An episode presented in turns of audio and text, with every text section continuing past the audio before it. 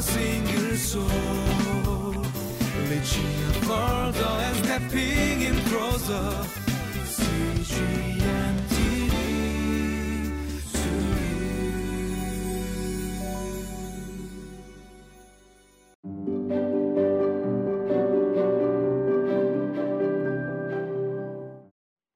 Hello. Thank you for joining us. And may the Lord bless you as you open the Word and walk with Him today. Uh, you know about the fruit of the Spirit, right? Love, joy, peace, patience, and then, you know, nine uh, fruit of the Spirit. Uh, you know uh, that many times uh, we as believers and then many of us that are serving as, as spiritual leaders uh, tend to focus more on the gifts, and that demonstrates the power of the Holy Spirit more than the fruit. And uh, uh, we sometimes mistake also the fruit of the Spirit with also temperament. Uh, for example, uh, some person that are very laid back, gentle a person, uh, may be gentle not because it's the fruit of the Holy Spirit, but because that may be uh, the, the temperament of the person. And the person that's very gentle may also be somebody and that is uh, not showing uh, the, the side of perseverance when difficult things uh, come and that this gentle person may say, ah, let's not do it anymore, even though the thing may be something that is very important to the Lord. And so, fruit of the Spirit is one fruit that grows and that helps us to become more like Him like Jesus Christ. And it's uh, the fruit of Jesus Christ, right? Uh, I hope that you and I will continue to grow uh, in cultivating the fruit, but that comes many times through time in God's Word and time in you know praying and being with God's presence or being in the, the wilderness, uh, and then it becomes something that's cultivated more and more and more, little by little. Uh, today, and then we will take a look at uh, two leaders, and then whose story uh, tells us uh, why and how we need to cultivate this fruit of the Spirit. Okay?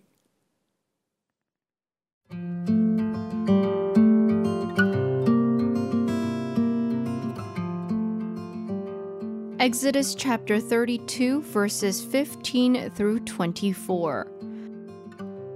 Moses turned and went down the mountain with the two tablets of the covenant law in his hands. They were inscribed on both sides, front and back. The tablets were the work of God. The writing was the writing of God engraved on the tablets. When Joshua heard the noise of the people shouting, he said to Moses, there is the sound of war in the camp. Moses replied, It is not the sound of victory, it is not the sound of defeat, it is the sound of singing that I hear. When Moses approached the camp and saw the calf and the dancing, his anger burned, and he threw the tablets out of his hands, breaking them to pieces at the foot of the mountain. And he took the calf the people had made and burned it in the fire. Then he ground it to powder, scattered it on the water, and made the Israelites drink it. He said to Aaron, What did these people do to you, that you led them into such great sin? Do not be angry, my lord, Aaron answered. You know how prone these people are to evil. They said to me, Make us gods who will go before us. As for this fellow Moses, who brought us up out of Egypt, we don't know what has happened to him. So I told them, Whoever has any gold jewelry, take it off. Then they gave me the gold, and I threw it into the fire, and out came this calf. From today's passage, we see two leaders, Aaron and Moses, and they're so different. And then we will take a look at Aaron first, and then see he is the great high priest and he's a leader. And but, but this is what happens. And when Moses confronts him and said, What is it that you did? You have done this great sin. And then he is oblivious to that. And he doesn't know uh, what he has done was such a great sin. Why? Because the people uh, that was pressuring him seemed so big, and the problem that he was facing uh, was so big, and God didn't seem so big. You know, that's what happens many times when people and problems and challenges seem so big, and when God begins to look not so big and small. And that's when you give in, when you do not do what is right. And then we also see that he was blaming others. When Moses confronted him, why did you do it? what happened? And he said, Oh, you know, the people, and they're so prone to sin, and then these are wicked people. And then he was uh, passing the buck. Rather than being the leader who takes responsibility and says, It's my fault, I have done it, and then I am responsibility, uh, I am responsible. He is passing the buck, and that's what we see. But then what's also shocking is that you remember, uh, he was the one telling other people, bring all this gold and jewelry, and then I will uh, make uh, uh something. And then, but he says, you know what? I just threw it in, and then out came. And then lame excuse, and that's what he is making right here. That's what he's doing. Compare Aaron with Moses. And Moses came down after spending 40 days and 40 nights together with the Lord. And what was he doing?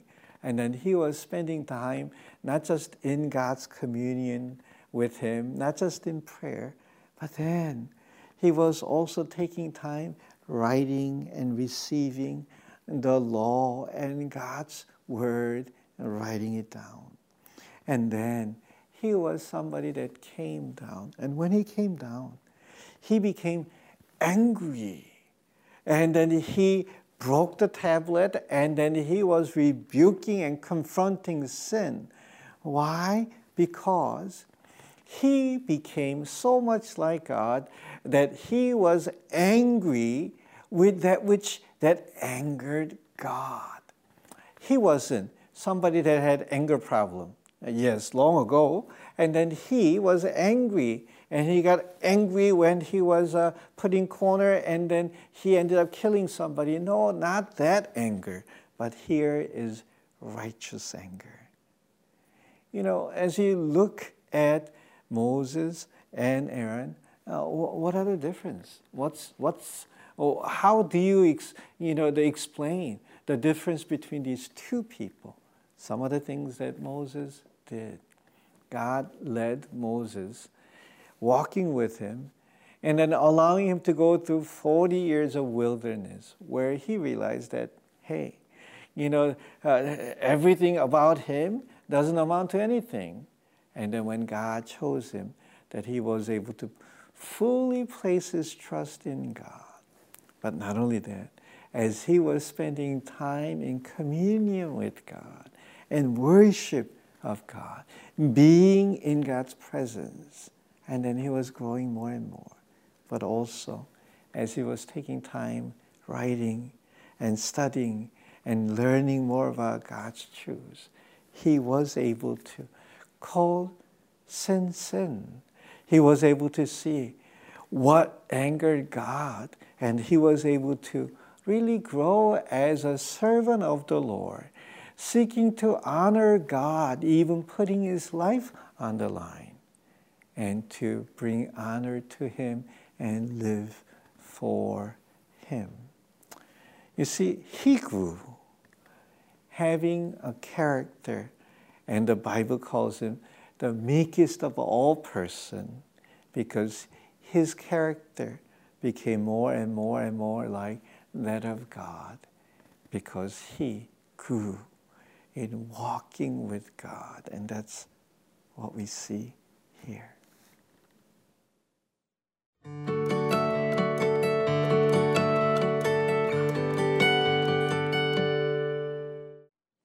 You may be a very nice person, and many Christians are, and many spiritual leaders are.